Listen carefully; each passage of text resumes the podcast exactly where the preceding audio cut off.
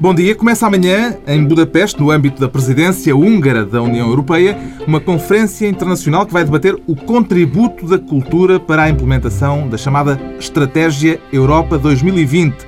Um encontro que visa, de acordo com os documentos oficiais, identificar os domínios e os meios através dos quais a cultura pode contribuir para um crescimento inteligente, durável e inclusivo da economia europeia. Ora, este é apenas o ponto de partida para mais uma edição deste programa Direitos de Autor, a parceria mensal entre a TSF e a Sociedade Portuguesa de Autores, a SPA. Debatemos desta vez as diretivas europeias e a cultura em Portugal nesta conversa com as presenças do músico João Gil, do radialista e diretor da SPA João David Nunes e do presidente da Sociedade Portuguesa de Autores José Jorge Letria. Sejam bem-vindos. Começo justamente por si, José Jorge Letria. Em que medida é que vê uma influência clara e direta da União Europeia sobre a política cultural portuguesa? A União Europeia, como nós sabemos, tem, eh, e a Comissão particularmente, dado que é a estrutura executiva da União, tem um papel fundamental em grande parte daquilo que nós vivemos, decidimos e realizamos. Basta dizer que cerca de 70% dos atos que praticamos enquanto comunidade são condicionados eh, pelas diretivas eh, da União.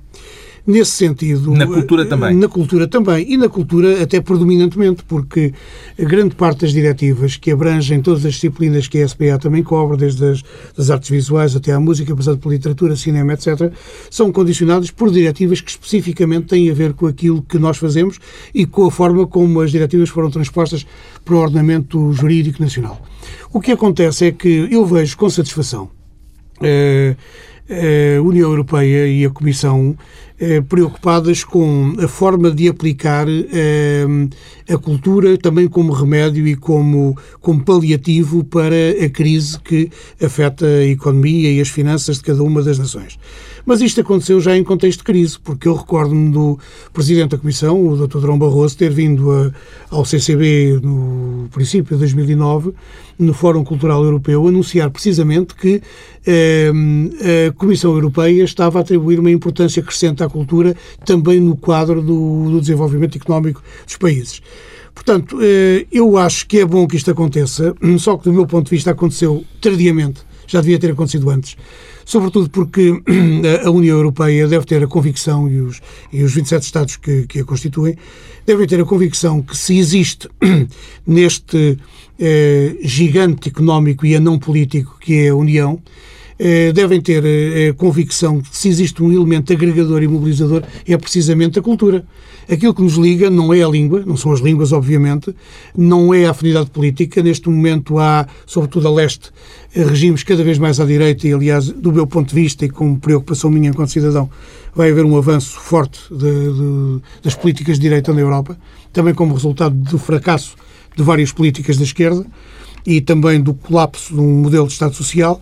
Eu acho que há muito tempo que se deveria ter visto e determinado e concluído que a cultura é um elemento estruturante, não só na coesão do tecido europeu, mas também no desenvolvimento das, das economias. Vamos olhar esses aspectos mais em, mais em pormenor uh, ao longo desta conversa e Indo eh, a uma questão mais pormenorizada, perguntava-lhe João Gil se para os músicos a União Europeia se faz sentir de uma forma específica ou se é uma entidade relativamente abstrata e relativamente distante, uma coisa lá de Bruxelas, como parece ser a ideia geral uhum. para o senso comum e para o cidadão comum, Olha, normalmente. Digo por experiência própria, uh, quando tinha aquele grupo de namorados, eu lembro perfeitamente de viajarmos com a segurança social em dia, de outra maneira não seríamos, não teríamos uh, qualquer tipo de honorários num concerto. Portanto, significa que há uma política comum já de segurança social, uh, nitidamente um acerto de passo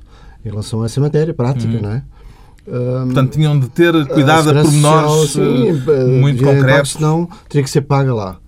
Uh, isto indicia de facto, um, uma política comum, em alguma parte, de, enfim, de, de, dessa tal ligação entre os Estados. Uhum. Eu creio que um, do meu ponto de vista, a União Europeia baseia-se, a unidade dessa União Europeia, e, e sublinho as palavras do, do Zé Jorge, uh, é, assenta muito na diversidade de culturas e de línguas, obviamente, e a riqueza da Europa é essa multiplicidade de, não é, de, de forças e de línguas próprias. Um mosaico língua, que pode ser produtivo. Eu creio que Portugal tem aqui vários caminhos uh, importantes a ter em relação ao encaixe na, na União Europeia.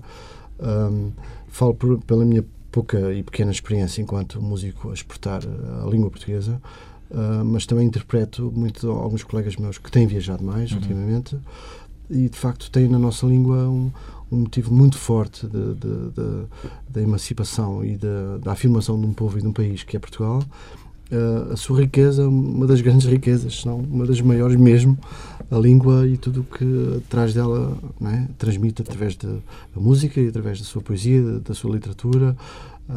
E eu creio que uh, os músicos têm que acertar muito bem têm que ter uma estratégia mais do que a sua própria carreira individual. Uma estratégia a nível nacional? Eu creio que uma estratégia a nível nacional. Ou transnacional já? E transnacional também. Uh, ultimamente nós temos discutido e podemos falar, se tu quiseres, a seguir, uh, da questão da pirataria, uhum. mas nós temos que acertar o passo, urgentemente, antes que o passo nos ultrapasse a nós e, e seja complicado depois, uh, ou seja, Portugal tem que, tem que reagir. já estamos um bocadinho atrasados em relação ao, ao Centro da Europa. O Centro da Europa já está a tomar algumas decisões ao nível da aplicação de leis de sanções e outras coisas, uhum. e Portugal tem que dar alguns, alguns primeiros passos, pelo menos ao nível do diálogo social. Eh, nós teremos todos uh, que ter a capacidade de explicar às pessoas em geral a importância da propriedade intelectual enquanto um valor imprescindível da nossa atividade enquanto compositores, autores. Uh, teremos que dialogar o mais possível com as pessoas em geral, teremos que ter a capacidade de seduzir e, e, e, a sociedade em geral e também os, os públicos mais jovens para a importância da propriedade intelectual e da sua defesa. E esse é um Portanto, aspecto em que é um aspecto pode haver transversal leis comuns e que pode E aí, nesse caso, eu digo-te, eu, enquanto João Gil, agradeço o facto de participarmos numa coisa que se chama Comunidade Europeia, porque tenho a sensação que, se as decisões forem boas ao nível da Comissão Europeia, Portugal vai beneficiar disso. Agradeço que haja pessoas na Comunidade Europeia que zelem também pelos nossos interesses. João David Nunes, a sua experiência como gestor na área, tanto nas áreas tanto da cultura como dos média, eh, que retrato é que lhe permite tirar da influência institucional que recebemos em termos culturais da União Europeia? Bom, em termos culturais, claro que recebemos em várias... Em termos culturais, no setor das indústrias culturais. Ah, bom, nesse sentido, e portanto mais específico, é óbvio que a Comissão Europeia exerce uma influência determinante nomeadamente até no caso dos média em, em, em Portugal e não só, Uh, muitas das diretivas, a célebre diretiva Televisão Sem Fronteiras, obrigou, por exemplo, a que uh, os filmes passassem a ser tratados de, de, outra maneira, que a publicidade tivesse certo tipo de restrições, etc. Não vamos ser demasiado técnicos, porque não interessa. O que interessa aqui salientar é que, sem dúvida, a, a Comissão Europeia e toda a Europa em geral, enquanto sociedade política e enquanto sociedade que reflete uma cultura muito multifacetada, tal cultura de mosaico que acho que já aqui se falou, eh, é determinante também para países como Portugal, que ainda por cima é um pequeno país, eh, eh, no sentido de definir para esse próprio país algumas linhas de atuação que podem ser benéficas ou não. Isto é, há casos podemos...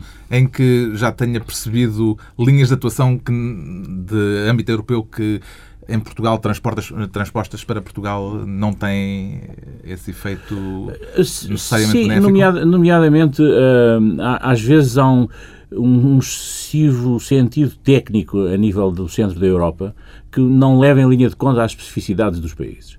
Uh, e, nomeadamente, quando também já há pouco aqui com o microfone fechado falávamos disso, quando uns senhores uh, licenciados em Direito, políticos, e que estão lá a defender certo tipo de questões que ultrapassam em alguns momentos o, aquilo que é o verdadeiro interesse de quem produz o, a cultura, uh, podem, podem uh, sair do que é o mais importante e o mais interessante para cada um dos países. Isso acontece.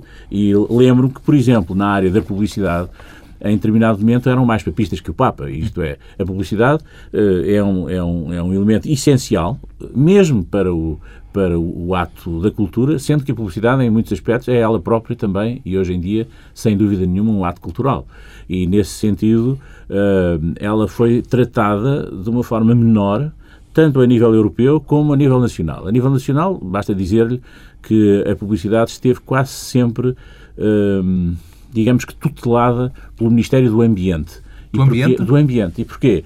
Porque era considerada uma poluição, isto é, era algo que, tal como uh, os rios que fazem morrer os peixinhos coitadinhos, ou que as árvores que não sei o quê... Mas isso era também... assumido de uma forma oficial? Mas completamente. Aliás, eu fiz parte, durante muito tempo, do Conselho Português da Publicidade, que foi criado por um, por um, se não foi o primeiro, foi um dos primeiros ministros do Ambiente, que foi o Dr. António Capucho, que ele próprio reconhecia que aquilo não era propriamente o melhor sítio para estar a publicidade, mas já que lá estava, ao menos que fosse tratada de uma maneira técnica e, e entre os profissionais, e daí ter criado esse conselho. Mas isto é verdade, eh, devo dizer-lhe que por acaso hoje em dia, dado que já estou um bocado fora disso, nem sei se ainda hoje a tutela da publicidade... Se ainda é poluente ou não. Mas a, eh, a verdade, se calhar, mas a verdade é esta, e a verdade é que muito disso aconteceu também por esse preconceito europeu que às vezes existe. De resto, eu que sou um europeísta eu não posso dizer aquela frase politicamente correta de europeísta convicto.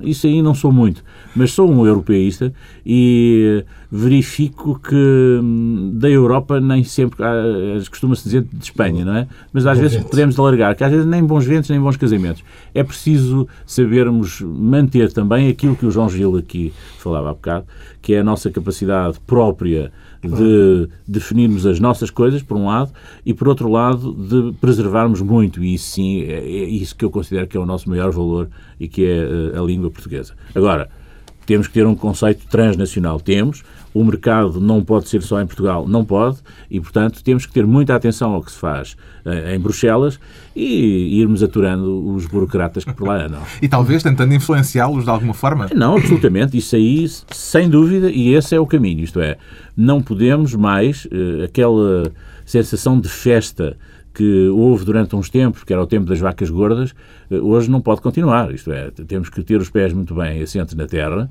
e temos que ter a noção clara de que a cultura é, sem dúvida, um elemento importante para o desenvolvimento da economia, mas quem produz cultura, quem, os artistas, os criadores em geral, os autores, não podem uh, pôr de lado, com o ar às vezes de desprezo com que punham, a atividade económica. Porque a folha é de Excel tem claro, de estar sempre aberta. Exatamente. Acho que é um, um, um, um, bom fecho para esta minha intervenção.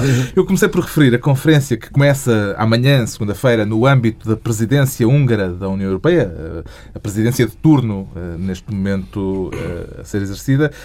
E algumas das questões que estão formuladas no caderno de encargos, chamemos-lhe assim, desse encontro que vai decorrer durante quase uma semana, durante toda esta próxima semana, que são questões eh, que remetem para alguns dos problemas decisivos quando se fala de indústrias culturais. Por exemplo, eh, José Jorge Letria, eh, esta, como é que as ideias ou a cultura em sentido lato, as indústrias culturais e a cultura num sentido mais abrangente, podem contribuir para o tal crescimento inteligente, durável e inclusivo, que são os termos que estão uhum. no documento oficial desta conferência. Uh, a nível da economia europeia, quando eles põem a questão, põem a questão para, de um crescimento inteligente, durável e inclusivo da economia europeia a partir justamente do setor cultural e das indústrias culturais. Eu, como disse no início, fico satisfeito por esta por este aspecto e esta prioridade terem sido agendados agora, embora considero que nunca é tarde, mas que isto surge de algum modo tardiamente.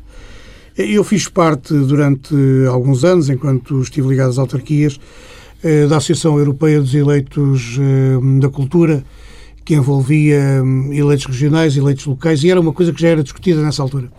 A forma de criar parcerias, de criar interação entre as estruturas locais e regionais e até nacionais para potenciar a capacidade de oferta eh, e, nomeadamente, criar uma interligação eficaz e, e, e, produtiva, até do ponto de vista económico ou financeiro, a nível da ligação entre a cultura e o turismo, sendo que a cultura era muito vista na perspectiva eh, do património edificado visitável, os museus, etc. E depois, de uma forma também agregadora e apelativa, a questão de, da restauração, a questão do turismo, cada vez menos de sol e praia e cada vez mais de circulação irradiante pela Europa para conhecer a Europa. Esta questão surge agora, e é curioso que a presidência da, Europeia, eh, da, da União esteja neste momento nas mãos da Hungria, que é um país com uma sólida e enraizada tradição cultural. É um dos países onde a vida cultural é mais dinâmica. Se quem for a Budapeste verá a quantidade de espetáculos musicais, teatro que estão em cena. Herdeira do Império Austro-Húngaro. Exatamente. Mas que tem, neste momento, eh, na presidência e como Primeiro-Ministro do país, um homem que está a pôr em causa a própria liberdade de expressão. E, portanto, eh, a Europa de que nós falamos hoje não é a Europa de que falávamos há 10 anos. Neste momento não há uma Europa, há Europas e, sobretudo, depois da crise, ou do início da crise, e neste contexto de crise agravada, nós temos uma correlação de forças completamente diferente, em que a liderança está claramente nas mãos da Alemanha, que, por sua vez, tem uma relação preferencial e também mobilizadora em relação aos países do leste. Portanto, a Europa de hoje não é a Europa de há 5 ou 10 anos atrás, é uma Europa diferente e, portanto, parece-me um grande desafio, mas ao mesmo tempo um, um desafio. Eh, de sucesso duvidoso, conseguir-se enunciar o papel que a cultura tem como fator de desenvolvimento e como alavanca de crescimento económico destes países, sendo que temos uma Europa do Sul que tem um potencial de oferta cultural excepcional, mas que neste momento está seriamente preocupado com o que está a acontecer no, no e no Médio Oriente. É? Nós dependemos do gás natural, do petróleo, eh, muito mais do que os países do norte da Europa, se calhar. E, portanto, esta Europa eu acredito que vai enfrentar uma crise eh, também de natureza social, como resultado do arrastamento a médio prazo do que se está a passar. A cultura, eh, eu acho que é importante referir isto. Eh, Bruxelas produz diretivas que depois são transpostas com um prazo pré-determinado para os ordenamentos jurídicos nacionais. A transposição, que em alguns casos, como no caso português, se faz tardiamente e inadequadamente, faz com que, ao ser transposto, transposta a diretiva, ela se adeque muito pouco à realidade nacional por duas razões. Em primeiro lugar, porque as entidades que devem ser auscultadas e, e, e consultadas sobre elas não são devidamente tidas em conta. E, em segundo lugar, porque o tempo de transposição é demasiado longo e, quando a diretiva entra em vigor no ordenamento nacional, já não se adequa à realidade que nós enfrentamos. Eu dou só um exemplo que, por ser caricato, eu deixaria aqui para a reflexão dos que nos estão a ouvir. Há uma diretiva, por exemplo, do direito de sequência. O direito de sequência é o que permite a um artista plástico que tem um quadro, uma escultura, uma instalação numa galeria, é quando revende essa obra, é poder oferir um determinado valor sobre o valor dessa revenda. A transposição da diretiva europeia foi feita para Portugal e os valores de referência iam dos 500 euros aos 3 mil euros países com a dimensão cultural e artística que têm, por exemplo, a França, a Espanha, a Itália, conseguiram colocar como valores de referência para o direito de sequência 1.000 euros, 1.250 euros, 900 euros. No caso de Portugal aconteceu esta coisa absolutamente caricata. A Sociedade Nacional de Belas Artes e a Sociedade Portuguesa de Autores não foram ouvidas sobre o processo de transposição, como se não existissem e como se não representassem a esmagadora maioria dos artistas. E, para além disso, o valor que nos foi atribuído neste processo de transposição foi 3 mil euros, ou seja, que é um valor que muito poucos artistas, num momento de crise, eh, eh, portanto, eh, aplicam à venda das suas obras, o que significa que são muito poucos os que vão oferir o direito de sequência. Portanto, isto é apenas um exemplo, um bocado de caricato desadequação de desadequação, lentidão e desadequação. Portanto, só para terminar, Carlos, eu, eu diria isto eh, em resposta à pergunta que me foi feita. Eu acredito, sinceramente, que eh, quem decide em Bruxelas e quem em Bruxelas decide em nome dos países está a ser pressionado pela agenda política internacional no sentido de que ponha a cultura como aliada neste processo de recuperação. E, e, e, sempre que isso acontece é positivo. Não sei é se, melhor, se, é o melhor momento para ser feito e se as condições políticas e económicas objetivas permitem que tal aconteça. Até porque a cooperação efetiva dos países em rede em relação à cultura não parece uma coisa tão simples e tão fácil como se pode imaginar. Veja a relação de Portugal com a Espanha, a relação de França com a Itália, a relação de Espanha com a França. Cada vez há mais turismo cultural, isso é real, é, é impressionante. Cada vez há mais juventude verdadeiramente europeia o programa Erasmo permitiu essa realidade. Hoje há jovens que são genuínos e intrinsecamente europeus, mas não há, a nível dos Estados, uma cooperação que permita uma circulação proveitosa. A criação do Gabinete de Exportação da Música Portuguesa, que foi uma coisa que, que foi, começou agora a ser viabilizada, no fundo vai no caminho ou no sentido de se acompanharem gabinetes de exportação que estão criados em países como a França, a Itália, a Espanha, Espanha e Catalunha, eh, integradamente e separadamente, mas também países como Israel e outros que há muito tempo que trabalham neste sentido. Mas isto pegando no que disse o João Gil, neste momento em Portugal há, há 600 concertos por ano de artistas portugueses no estrangeiro de uma forma ah, desarticulada exatamente. e não devidamente aproveitada do ponto de vista do rendimento que isso pode trazer para uma economia como a portuguesa, que gera, ah, gera emprego, gera receita já, fiscal, gera isso tudo. É, e há uma. Eu creio que nós temos que falar mais uns com os outros em Portugal. Começa por aí. Eu creio que todas as partes, eh, toda a cadeia alimentar da cultura em Portugal vai ter que comunicar mais e melhor. Uh, uh, o seu produto, aquilo que tem para vender, em relação aos. Os portugueses têm que tomar consciência do que têm, não é? Eu creio que está a falhar aqui um bocadinho o diálogo entre nós e depois uh, isso também se reflete na maneira como exportamos esse valor. Uh, e se, se, se, formos uma fonte segura uh, e convicta daquilo que temos de valor, nomeadamente a língua e a, e a sua cultura, chegamos lá fora com outro poder e com outra capacidade de diálogo e de negociação. Há uma rede já instalada a nível creio que Portugal sofre desse problema ainda. Nós ainda temos que arrumar um bocadinho mais a casa para depois chegarmos fora Uh, embora os, os, os, passos que estamos a dar, nomeadamente isso que o Zé já estava a falar. O gabinete exportador Sim, é, é, muito importante. O, o acerto de passo que a sociedade de autores tem feito com as suas congêneres uh, tem sido importantíssimo também. Um, ou seja, tudo leva a crer que o, que o futuro vai ser melhor. Já há um circuito uh, montado eh, para há uma, repara, há um, a música um, portuguesa os, circular sem, sem dúvida, o, o, há um circuito World Music que funciona, há uma, há uma, há uma, um, uma agenda cultural imensa. Um, se nós viajamos por França, nomeadamente, um, num TGV que parece uma rede de metros pelo país inteiro, nós vemos que cada terriola tem um centro cultural fortíssimo, com uma agenda que faz uh, uma certa inveja ao CCB. Eh, Mas o que eu pergunto é, se, localidade. Só o que eu pergunto é se a música portuguesa, a música portuguesa já entra, ter... já, já é... entra nesse cartaz. É isso onde eu queria chegar. Já começa a entrar e a alternar com, com bailado, com, com teatro local. Uh, e eu creio que há uma curiosidade enorme naquilo que se passa em Portugal. Há, de facto, uma imagem muito ligada também ao, ao sucesso da Amália e, ultimamente, da Marisa, que, que, que, tem uma sequência normal.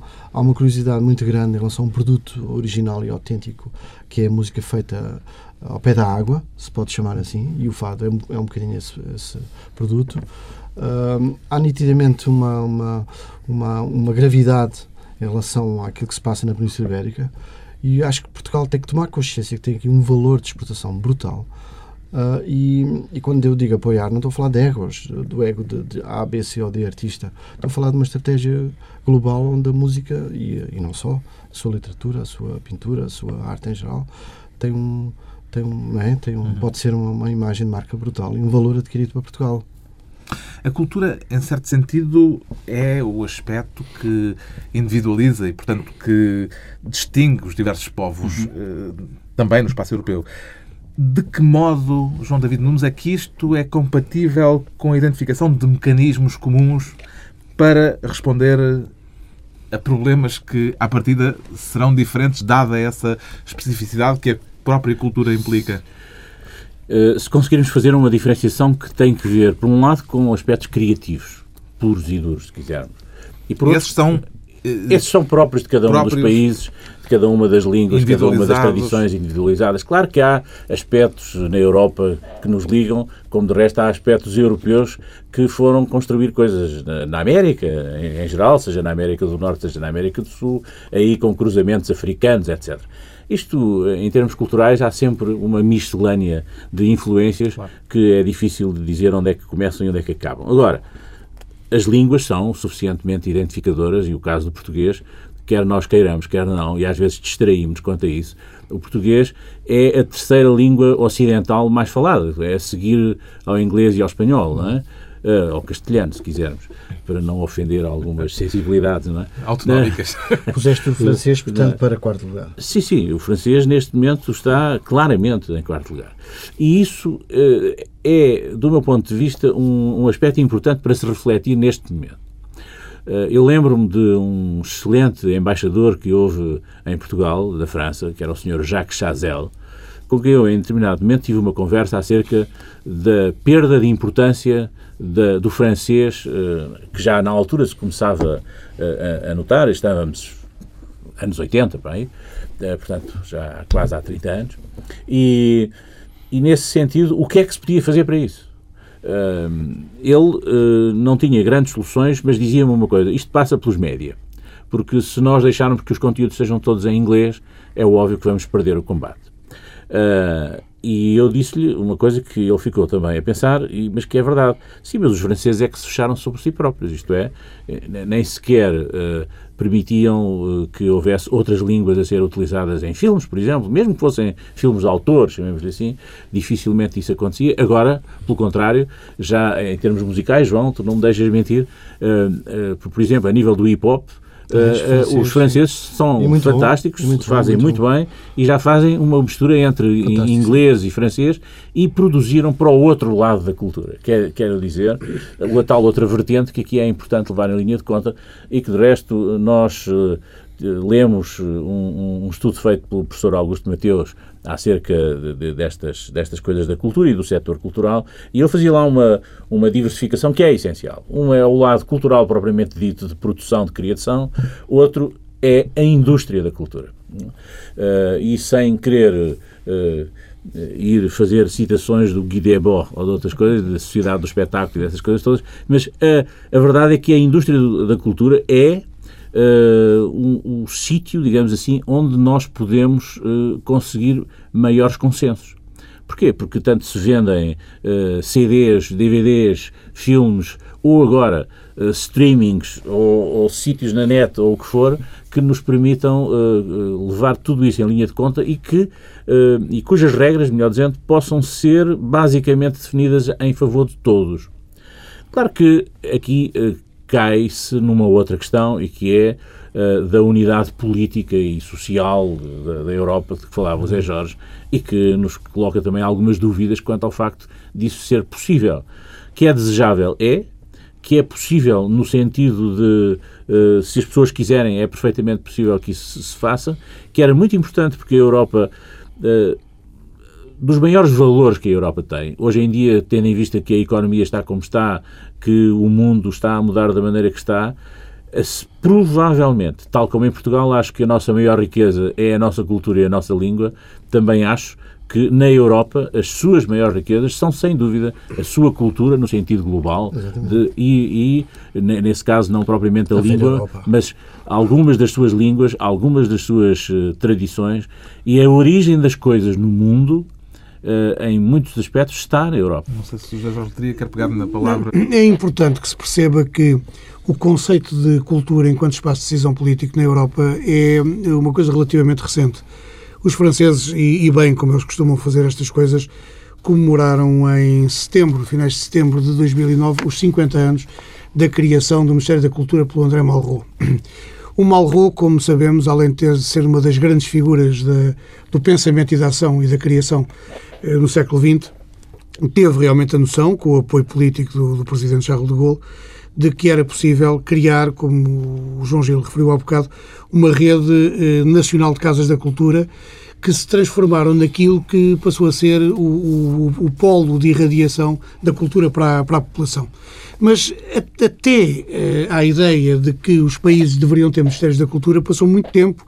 A Suécia veio a seguir juntando cultura e educação com o Olof Palme uhum. e só por volta do final dos anos 60, anos 70, que os países começaram, países democráticos, começaram a ter Ministérios da Cultura. O que acontece hoje em Bruxelas é que se percebeu esta realidade, eh, para usar um adjetivo na moda, incontornável, uhum. que é eh, 7,3% do PIB eh, mundial é eh, garantido pela cultura. E num país como Portugal, que tem uma outra dimensão e outros hábitos de consumo cultural e não só, eh, o contributo da cultura está para o PIB, para o Produto Interno Bruto, na ordem dos 1,5%, enquanto o futebol pouco ultrapassa os 5%, os 0,5%. Ora, isto significa que se dá, do, do, ponto de vista da avaliação em Bruxelas e da decisão política, a constatação de uma coisa que é real.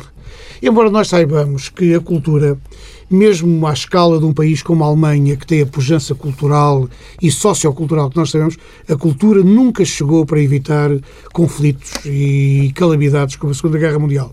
Agora, pode ajudar, é num período de grande incerteza social e política como aquele que a Europa está a viver, e para mim, que sou um pessimista democrático, irá viver ainda mais nos próximos tempos, pode ser, apesar de tudo, uma plataforma de diálogo, de apaziguamento e de entendimento, sobretudo das novas gerações. Esta é a questão fundamental. Agora, só para terminar este, este, este, observação, este pequeno comentário que estava a fazer, eu creio que o, o que há que perceber é que só se pode verdadeiramente dar um papel charneiro, um papel estratégico à cultura se ela for acompanhada de produção legislativa e de vontade social e política. Ou seja, não se pode dizer a cultura vai ser um elemento estruturante da vida cultural na Europa se simultaneamente, como eu ainda há duas semanas tive em Bruxelas uma reunião do Grupo Europeu das Sociedades de Autores, em que está o Diretor-Geral do, do, do Direito de Autor da União, que nos anuncia esta coisa básica. A partir de agora, eh, nós vamos dar cada vez mais razão aos utilizadores, aos usuários e aos utentes, em detrimento dos criadores. Ora, se por um lado se considera que a grande prioridade estratégica são os utilizadores, porque são os eleitores, são os votantes, e se põe os criadores eh, na base disto tudo pela negativa, então que cultura querem que se crie? Quem é que, vai, que se crie? Quem é que vai pagar a cultura? Não pode haver cultura sem eh, criadores, sem autores. E, portanto, é preciso criar conforto e condições de criação, como tu, João Gil, muito bem sabes, porque senão eh, as pessoas vão se afogando no seu próprio desconsolo. Há um estudo da Sociedade de Autores Francesa, da SACEM, um estudo de 2004-2005, que mostra que nesse ano, no ano de 2004, 95 ou 96% dos criadores culturais na Europa, sobretudo na área da música, já não viviam exclusivamente da sua criação. O que quer dizer que isto se agravou certo. em 10% em cerca de 5 anos. É, há uma proletarização cada vez mais dos criadores, que são obrigados a dar aulas, a ser funcionários pois, públicos, a fazer outras coisas. Não podem viver apenas do criador. bastante grande. Então, se tu quiseres introduzir outro tema... Já temos pouco tempo. Então, mas introduz, porque... A questão tinha a ver... Provavelmente vou fazer algum plenário daquilo que foi dito. Não. Havia a questão da pirataria que foi ah, abordada okay. logo no início e que Sim. é uma questão que entrou com esta, com esta que o José Jorge Letria estava a levantar. E imagino que, que, para os músicos é uma questão que, central. Até, até, e não só para os mais músicos. diria. Não Mas só, os músicos particularmente... Não só para os músicos. Não, não só para os músicos. Sim, Atenção. Claro. É estamos a falar de uma cadeia alimentar da qual uh, estão os, os, autores, onde estão os, os compositores, onde estão os, os uh, editores, os produtores, os, os, agentes de espetáculos, os, uh, as empresas de som, as empresas de luz, os carregadores de palcos, os montadores dos palcos. Há uma cadeia alimentar que, onde começa, onde tudo começa uma, uma folha em branco. E nós nunca nos podemos esquecer que há uma folha em branco e é preciso escrever qualquer coisa lá. E que inicia um processo qualquer que depois há de acabar num palco ou numa exposição ou num lançamento de um livro, qualquer coisa. Mas há uma folha em branco. Há uma folha em branco e há um, há um, há um uma, uma, um direito de autor que é importantíssimo e decisivo preservar. Isto só para dar continuidade. Deixa-me só interromper para dizer que o grande problema é que neste momento está sobretudo uma folha em banco. o João David não nos acredita que eh, a nível europeu é possível consertar estratégias para combater problemas como este que o João Gil referia? Aí está um, um, um, digamos que uma medida que a nível europeu pode resultar, essa do combate à, à pirataria, não tem nada a ver com aspectos Mas cognitivos eu básicos. dizer uma coisa importante sobre... Então, Desculpa, João. Não, não, é que uh, uh, este nosso pequeno debate pode ser confundido com repressão, igual a repressão. Eu gostaria de deixar aqui muito bem claro em relação aos nossos ouvintes um, e em relação a todos os parceiros desta indústria e desta cadeia alimentar, que o nosso grande objetivo é sensibilizar e fazer um apelo grande à sociedade em geral para que, não se, eh, para que o, o, o caso tético, não é o caso tético que está em causa, não é a pena, não é a, a, prisão, porque a lei em vigor, que é exatamente a prisão, que é aquilo que nós não queremos, é, é, é o contrário, é sensibilizar, mudar as mentalidades, uh, mostrar a, aos miúdos mais novos e aos seus pais que não podem ir, não podem fazer da música como se, não podem chegar a, um, a, uma loja de brinquedos e tirar uma Barbie e não apagar, quer uhum. dizer, tem que apagar. E isso a nível europeu pode Isso aí a nível europeu pode ser feito. Aliás, pode, podem ser feitas várias coisas. Em Portugal, por exemplo, nós não falámos de um aspecto que é, é especialmente sensível para mim porque eu estive na origem, na, na proposta inicial da, da, de uma lei uh, que é, uh, agora escapa-me o nome, uh, que não é propriamente do, do, patrocínio, mas é do mecenato. Do mecenato, exatamente. E, e, então, a lei do mecenato em Portugal é um, é um processo muito engraçado. Eu, na altura, com a Helena Vaz da Silva e com o António Alçada Batista, e em nome do Centro Nacional de Cultura, fizemos uma proposta para que passasse a existir em Portugal a lei do mecenato e baseámos muito na experiência americana. E depois com as uh, vicissitudes próprias de toda a legislação em Portugal e de todos os processos em Portugal, saiu assim uma coisa a meio caminho, que não é nem deixa de ser, e que na prática uma empresa que queira apoiar uh, alguma, algum ato cultural, algum evento, alguma coisa, em relação a isso não tem nenhuma vantagem adicional quase do que se for comprar garrafas de água.